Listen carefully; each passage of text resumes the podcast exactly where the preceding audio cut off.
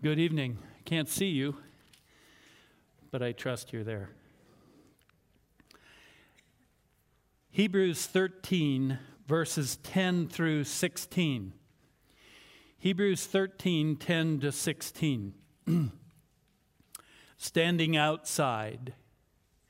And um, all of us like to be accepted, included, and befriended.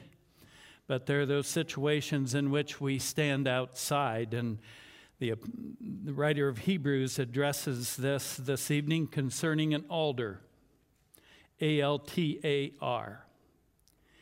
We have an altar from which those who serve the tabernacle have no right to eat. For the bodies of those animals whose blood is brought into the holy place by the high priest as an offering for sin are burned outside the camp. Therefore, Jesus also, that he might sanctify the people through his own blood, surf, suffered outside the camp. So let us go to him outside the camp, bearing his reproach. For here we do not have a lasting city, but we are seeking the city which is to come. Through him, then, let us continually offer up a sacrifice of praise to God, that is, the fruit of lips that give thanks to his name. And do not neglect doing good and sharing, for with uh, such sacrifices God is pleased. Let's pray together. Father, we thank you that we can enter into your presence this evening through the blood of the sacrifice that was made outside the city. And Father, we can enter in right into your presence, and we can call you Father, and you know us as your children.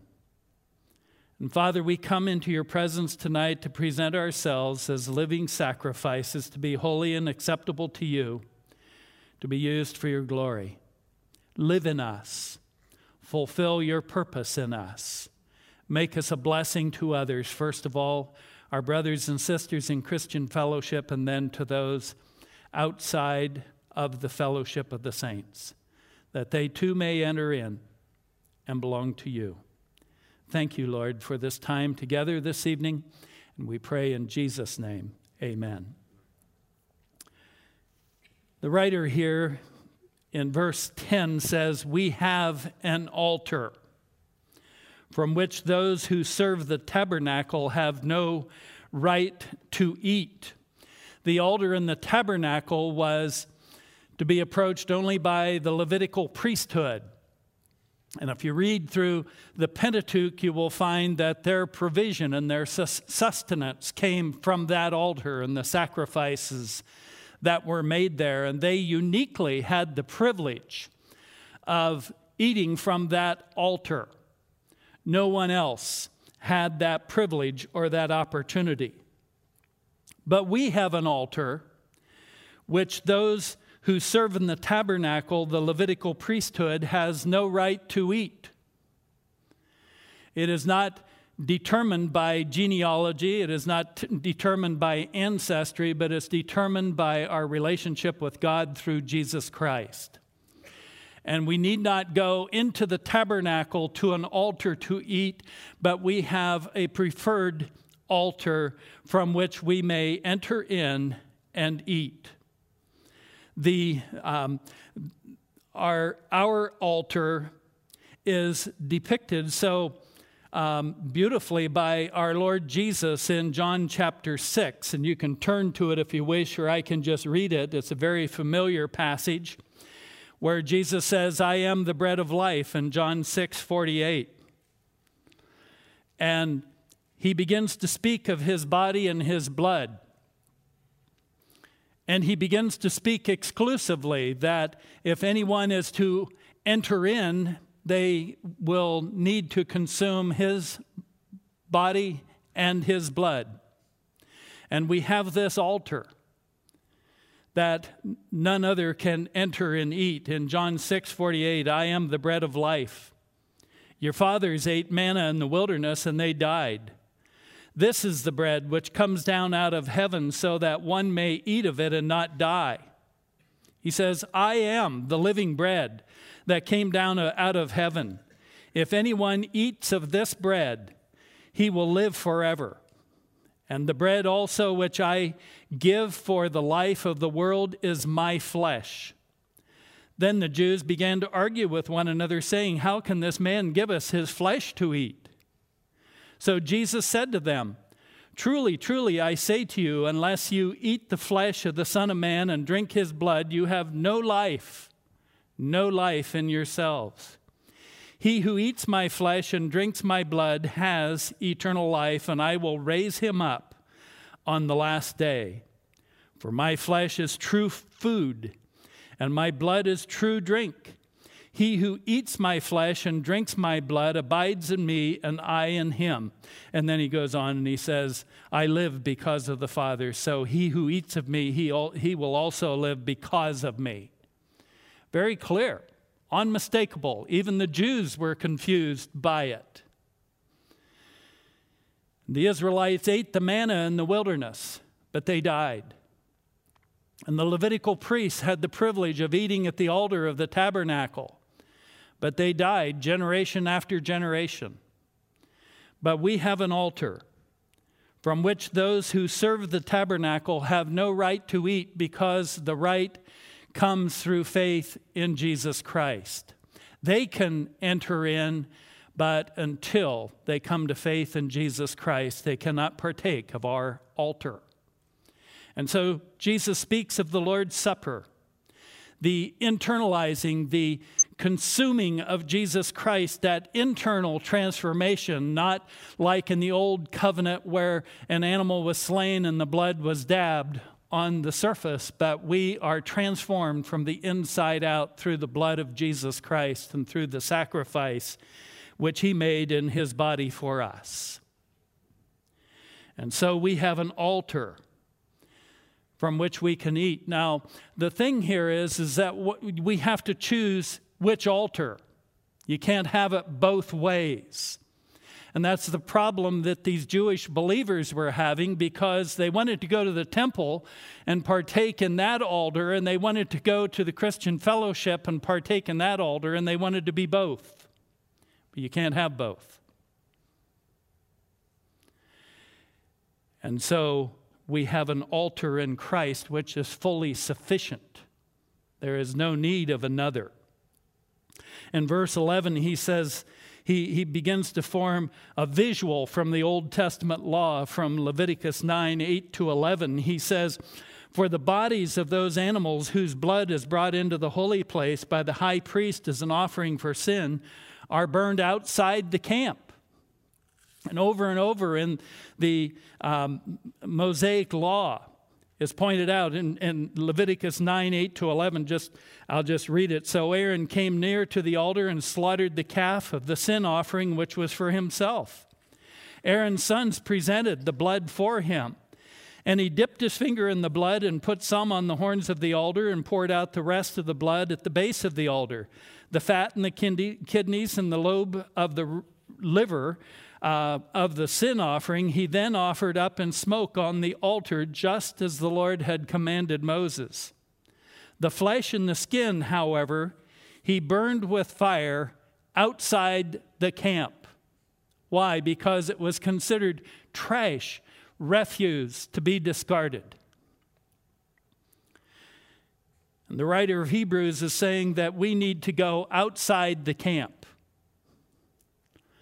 Now, what he's saying here is that socially and in this world, we need to be uh, able to identify with those who are outside.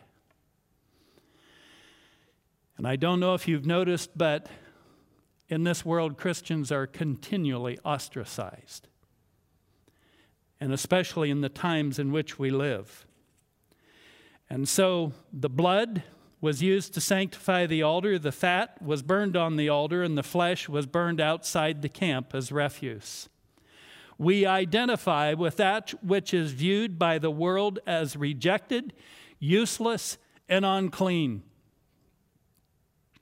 And unless we understand what's going on, we're going to have kind of an identity crisis, because we're going to wonder why we are um, demeaned and rejected in situations, and we're going to wonder why it is the Christians are the ones who are hardly ever consulted in the decisions of the nations. And we identify with that which is viewed as rejected and useless and unclean.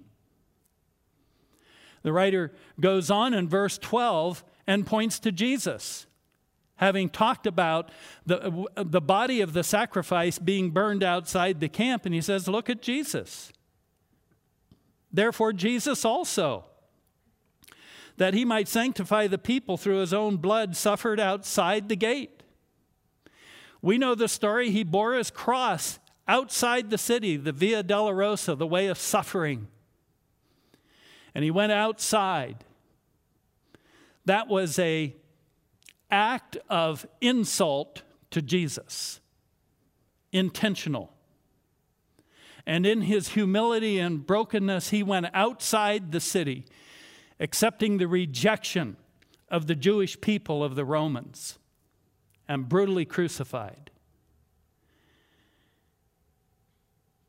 that he might sanctify the people. Notice, it would not have been done inside at the altar of the temple, but outside. He went outside the city. His own blood, and he suffered outside the gate. And so we go outside to Jesus. And what does that mean? Jesus made an effective sacrifice, not inside Jerusalem, but outside. Many times we feel, and as I'm going to point out in a few minutes, we're so disenfranchised from this world, and and I don't know of one thing in the news that is going the way that I would call progress. I don't know of one thing that's happening in our government that I can say, God is really working. And we need to understand that as disciples of Jesus Christ, we can go outside to him and have a profound impact on this world. It's not that we're abandoning this world. We are going to the position of true effect and influence. Now, you may consider me naive, but this evening we're going to be praying. And I personally believe, and I'm convicted of this, and I've seen it, that there is going to be more accomplished this evening in this room through prayer than has been accomplished all week at the White House and Capitol Hill. Outside the camp, with Jesus Christ. The altar in the temple was ineffective, temporary, and speculative. It had designed obsolescence only for a period of time. And this is borne out in Hebrews. If you want to turn with me to Hebrews chapter seven, verses twenty-six and twenty-seven. The writer of Hebrews has repeated this over and over, and we just kind of get a, uh, to give you a little view of what he's already said in Hebrews seven twenty-six. He says, for it was fitting for us to have such a high priest, holy, innocent, undefiled, separated from sinners, exalted above the heavens, who does not need daily, like those high priests, to offer up sacrifice first for his own sins and then for the sins of the people, because this he did once for all when he offered up himself. He went out and finalized the whole process. As a kid, I grew up in Ohio, and when it uh, comes to be about August, they, I forget the escadetas or whatever they are. We called them locusts, these big bugs that made a weird sound. What are they? Staccatas, staccatos. Anyway, they make this weird sound, and then we would find their shell. And here's a perfect bug, but it's just the exoskeleton of, of the... of the bug. That's the tabernacle. an empty shell, its purpose being fulfilled at the cross of Jesus Christ outside the city. In chapter nine, verses eleven to fourteen, the writer of Hebrews pointed out, "But when Christ appeared as high priest of the good things to come, he entered through the greater and more perfect tabernacle, not made with hands, that is to say, not of this creation. And not through the blood of goats and calves, but through his own blood, he entered the holy place once for all, having obtained eternal redemption." Not an annual redemption, but an eternal redemption. Not in a temple made with hands. Outside the city, he accomplished the salvation of mankind, which was effective in the true tabernacle, which is in heaven. The point is that standing outside, we can have more impact than being an insider in the power structure of the world, because we have full access to the throne of grace. In ten, one through four, "For the law, since it has only a shadow of the good things to come and not the very form of things, can never, by the same sacrifice which they offer continually year by year, make perfect those who draw near." And jumping to verse four, "For it is impossible for the blood of bulls and goats to take away sins." It's impossible. Jesus has accomplished it. And so we go outside to Jesus, and we stand outside with him. He was outside of the religious structure of his day, and yet he fulfilled it.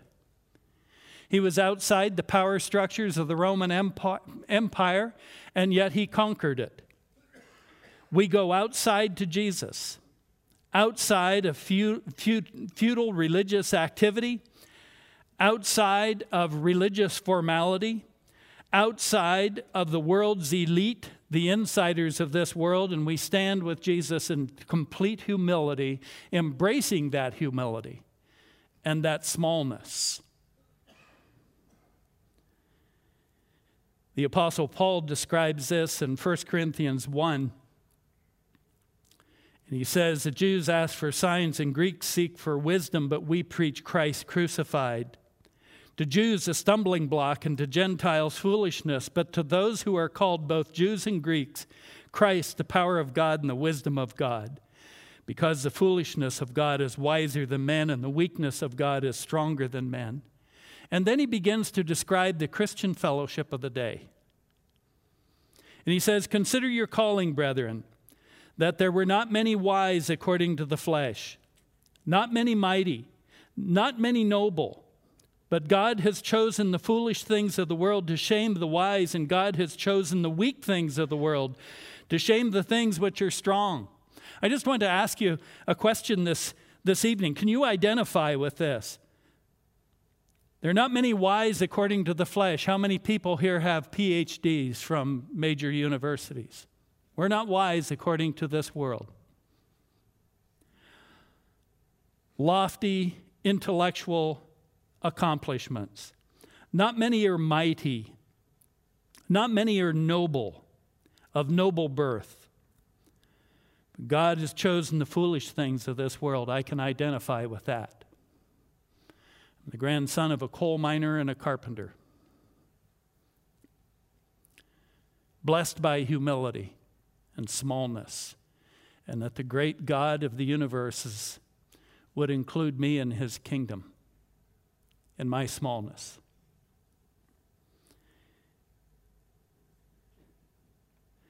In Hebrews eleven, as the writer of Hebrews goes through the hall of faith and comes down to those who have suffered terribly for their faithfulness to Jesus Christ, and he is actually speaking of the prophets, he comes down and he describes them as men of whom the world was not worthy. Men of whom the world was not worthy. The world saw them as the refuse, the off-scouring, the trash. God sees, that, sees you and me and those who have been faithful to him as those of whom this world is not worthy. In humility and serving Christ. The Apostle Paul in First Corinthians four, describing the apostles, he, he writes, to this present hour we're both hungry and thirsty, and are poorly clothed and roughly treated and homeless. We toil, working with our hands. We're, when reviled, we bless. When persecuted, we endure. When slandered, we try to conciliate. We have become the scum of the world, the dregs of all things, even until now. The King James Version says, we have become the off-scouring, that which is scraped off, the garbage off the plate at the end of the meal, that which is not worthy to be consumed. You want to be an apostle? Sign up right there. Outside, viewed as nothing. Today, everything possible is being done to disenfranchise Christians from our society and from an influence in this world. Before uh, the service this evening, Tommy mentioned that England has outlawed teaching creationism as science. Outside, godly morals, values, purposes are considered as intolerable by the tolerant. Everybody is to be tolerant except those who will not accept Christianity and our values and our standards. The last thing wanted in this world's agenda is input from Christians. You know why? Because it's Satan's agenda. And we're standing outside. Guess who wins? The Lord does. And so we go outside to him. The writer says in verse thirteen, so let us go out to him outside the camp, bearing his reproach. That's a profound statement. And we can read it and it sounds kind of nicey and religious and everything, but when we look at what he's really saying, we deliberately go out to Christ, outside the camp, bearing the same insult that was poured upon Jesus Christ as he was made to bear his cross outside and cast out and rejected and considered as the offscouring of the human race. We deliberately go outside to him and we bear his reproach. We willingly bear his reproach. All of this to say three things. Number one, we are outside when we become Christians. Number two, we are to willingly go outside. And number three, we are to embrace being outside. In other words, we're not to be outside saying, let me in, let me in, let me in. We're to say, I'm outside and this is where I'm going to function. This is where I want to be. And I know what to do and I'm going to do it. And I'm going to be faithful to the Lord and embrace him outside the camp. But we go outside to him, the place of reproach and scorn and mockery and sacrifice, and we bear his reproach. What's the purpose of all of this? What do we expect to accomplish? What is it that we are conscripted to, to do in this world? The writer points it out in verse fourteen. He says, here, in this world, in this time, in this era, we do not have a lasting city. Jesus said to those who would follow him, he says, the foxes have holes and birds have nests, but the Son of Man has nowhere to lay his head. We live in tents that are temporary abodes. I have news for you. Your house is going to be sold someday. If you're renting, you're going to move someday. All of our abodes are temporary. We're just camping out for a short stay. And so we don't have a lasting city, but we're seeking the city which is to come beyond this realm, beyond this world. And, and we are, we are living in this world with the purpose of arriving in that reality. and the measure of the impact of our lives in this realm, in this period of time, is not by our material accumulations and the address that we might have and the automobile we might drive and the number of people that we might impress. But the measure of our effectiveness in this life is measured only against that reality and that accomplishment. And if things get tough at times in this life, so be it. The Lord will get us through it, for He is faithful. And one day our address is going to change to a heavenly address. Our city is outside this realm. Here we have no lasting city. We have anticipation of no utopia, no ideal political system, no perfect environment. We're looking to that which is to come. It is so awesome we can't even begin to imagine what it's going to be like. But we live toward that. I want to take you through um, as an example of a person standing outside. If you can begin turning to the book of Esther. The book of Esther. And Um, I want to look at some things there with you. It is right after the book of Nehemiah in your Bible. And the book of Esther is about this beautiful young lady whom God exalted to be queen, um, wife of Xerxes, the king of the Medo-Persian Empire. And in the background all the time, there is this man Mordecai, who is always standing outside. And he always functioned from outside, and yet God powerfully used this man. There would have been no Esther if it were not for Mordecai. And Mordecai was contented with being the unseen influence in everything. And what a marvelous example. I think, I remember when I was a young Christian, I was always looking toward getting up on a stage like this and having people see me. But it's not about that. It's about being the unseen influence that God is using, and God accomplishes His eternal purposes through. In chapter two, verses five and seven, and I'm not going to take time to read all of these verses, but we're told, now there was at the citadel of Susa a, Jewish, a Jew named, whose name was Mordecai, the son of Jair, the son of Shemaiah, the son of Kish, a Benjamite, who had been taken into exile from Jerusalem with the captives, who had been exiled with Jeconiah, king of Judah, whom Nebuchadnezzar, the king of Babylon, had exiled. He was bringing up Hadassah, that is Esther, his uncle's daughter, for she had neither father nor mother. Now the young lady was beautiful of form and face, and when her father and her mother died, Mordecai took her as his own daughter. And so he's raising his own cousin. The situation of Mordecai is difficult and bleak. He was exiled from his homeland.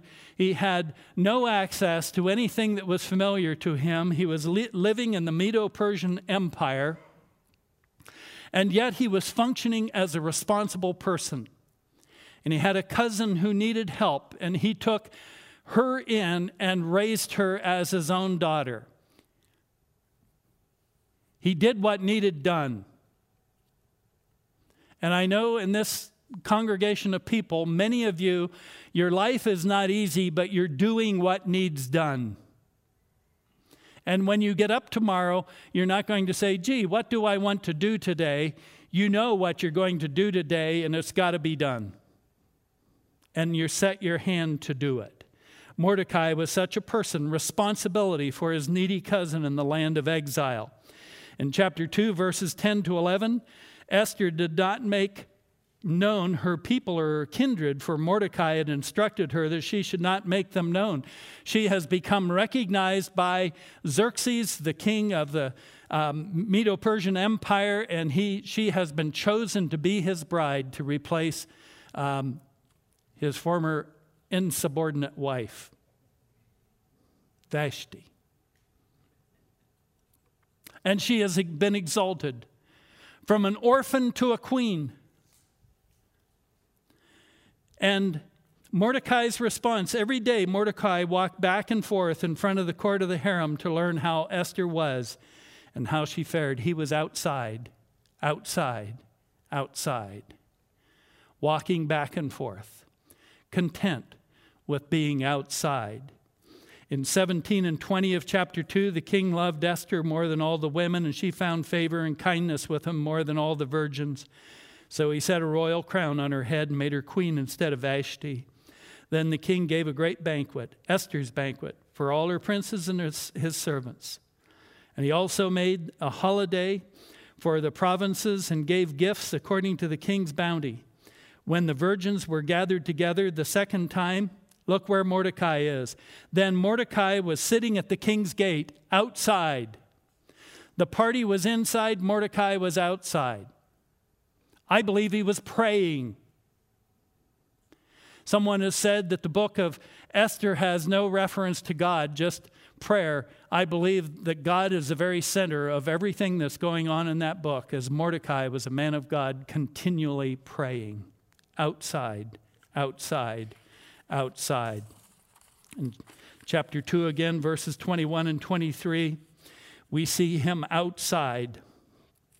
And verse twenty-one tells us, in those days while Mordecai was sitting at the king's gate, Bigthan and Teresh, two of the king's officials from those who guarded the door, became angry and sought to lay hands on King Ahasuerus.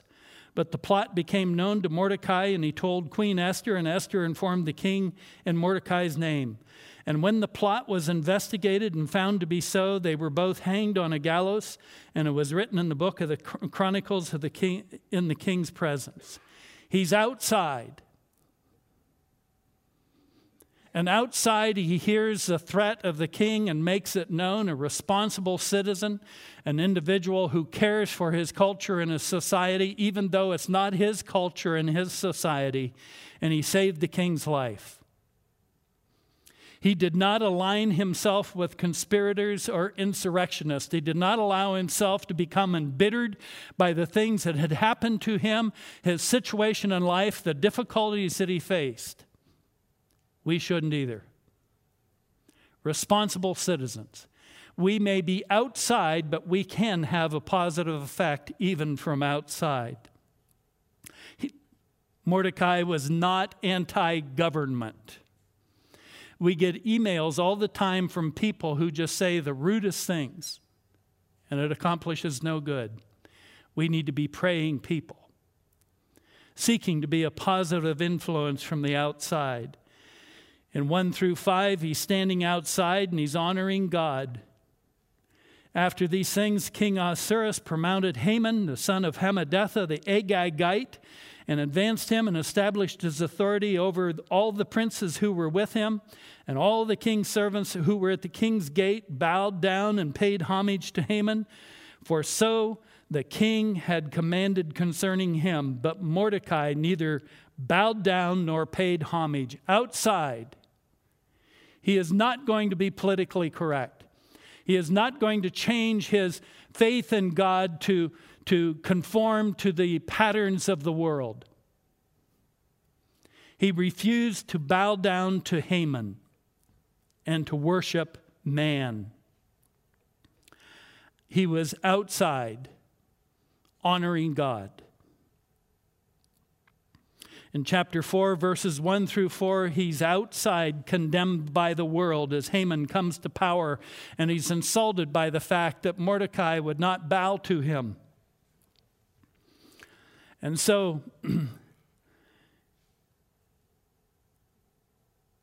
he has a plot to destroy all of the Jews. Mordecai is outside praying and trusting in God. And so it goes. I'm not going to go through all of these things, but Mordecai functions outside and has a profound impact on the Medo-Persian Empire to the extent that he ultimately is exalted to second only to Xerxes. And so we need to learn how to function outside and to embrace that and to be content in that and to function there, not just stand outside and, gee, wish it, I wish I could get in, or, oh, poor me, I'm never accepted at any parties or anything, you know, and not getting a hangdog attitude about things, but standing outside and functioning with Jesus Christ where he stood and accomplished the salvation of all mankind. And you and I and him can transform this world if we will. If we will come out to him. The point is that when we're outside of this world, we are inside with God. And once again, we can't have it both ways. In Hebrews chapter four, verses fourteen to sixteen, the writer addresses this, and I want to just look at it with you. Hebrews four, fourteen to sixteen.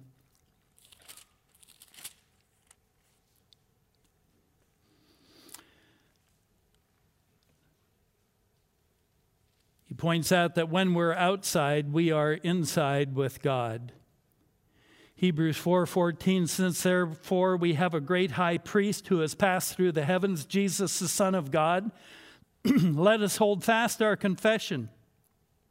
For we do not have a high priest who cannot sympathize with our weakness, but one who has been tempted in all things as we are, yet without sin.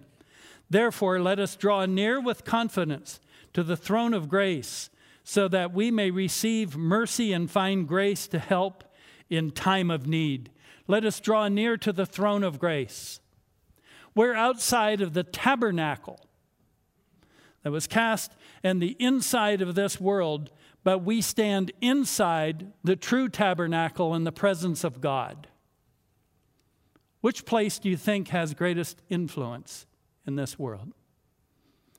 As we can come before into the living room of God himself and sit down and converse with him and lay before him all of our cares, we can cast our cares upon him, for he cares for us. We can enter in inside with him, coming out to Jesus and calling upon him. We have an altar. The writer of Asaph, as he wrote Psalm seventy-three, goes through all of the injustice in the world, and he's struggling with it and being vexed, and he almost lost his faith because he's so discouraged seeing wicked people um, prospering and being healthy and getting everything their way and having all their want, they want. And then in Psalm seventy-three, sixteen and seventeen, he says, when I pondered to understand this, it was troublesome in my sight until I came into the sanctuary of God. Then I perceived their end. He saw things as they really are. And as long as he was standing inside and trying to figure things out, he couldn't get it. But when he came outside and he went into the sanctuary of God and he looked, and he could see things as they really are. We need to cast aside guile and malice and enter in to the grace, the throne room of God, and abide in his presence outside, standing outside. Verses fifteen and sixteen are very short but very profound. They give us a map of what we are to do now outside, standing outside. Verse fifteen of Hebrews thirteen, he says, through him then let us continually up, offer up a sacrifice of praise to God. That is the fruit of lips that give thanks to his name. Two things: worship and thanksgiving.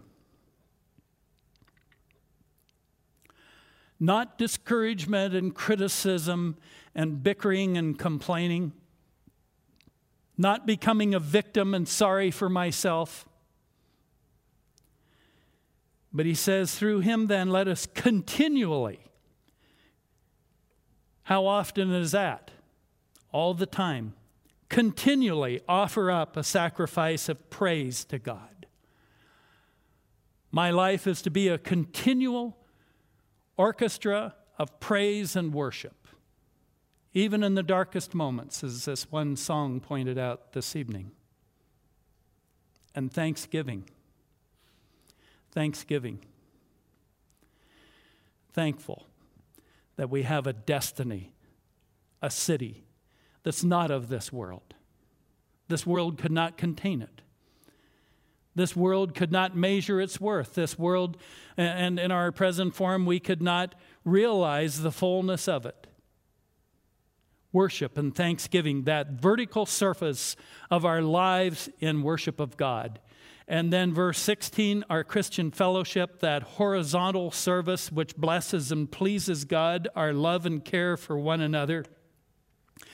He says in verse sixteen, and do not neglect doing good and sharing, for with such sacrifices God is pleased. Do not neglect doing good to one another and being a blessing to one another and doing good in this world. To focus not on being blessed, but to focus on being a blessing. Not neglecting to do good, sharing.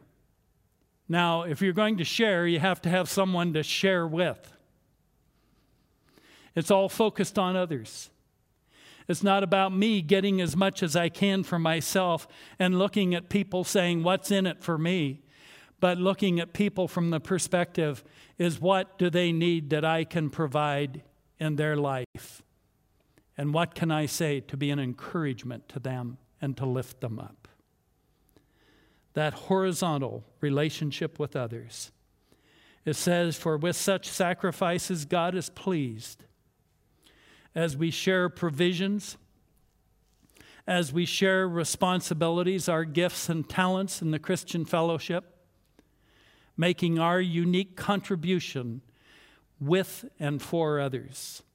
As we share burdens through prayer and intercession, as we're going to be doing this evening, as we lift up the needs of others as our own, as we share joy, the hope, through worship and thanksgiving. I just want to read these verses again. We have an altar from which those who serve the tabernacle have no right to eat. For the bodies of those animals whose blood is brought into the holy place by the high priest as an offering for sin are burned outside the camp. So let us go out to him outside the camp, bearing his reproach. For here we do not have a lasting city, but we're seeking the city which is to come. Through him then, let us continually, continually offer up a sacrifice of praise to God, that is the fruit of the lips that give thanks to his name. And do not neglect doing good and sharing, for with such sacrifices God is pleased. Our Father, we desire that our very life be a sacrifice unto you for others. Please forgive us, Father, for the times that instead of continual praise and thanksgiving, we break into complaining and self-pity. Father, have mercy. We pray that you would be blessed through our lives. Life is not just about us being blessed, but Father, you have been so good to us, and Lord Jesus, your marvelous sacrifice outside the city deserves our continual praise and thanksgiving, no matter what might be going on in this world or in our own personal lives. And Lord Jesus, we thank you. Make us a blessing to others, an encouragement. And Father, our greatest sorrow is to think that in some way we have discouraged or hurt or wounded a brother. We pray that you would make us instruments of your grace. We pray in your name, Lord Jesus. Amen.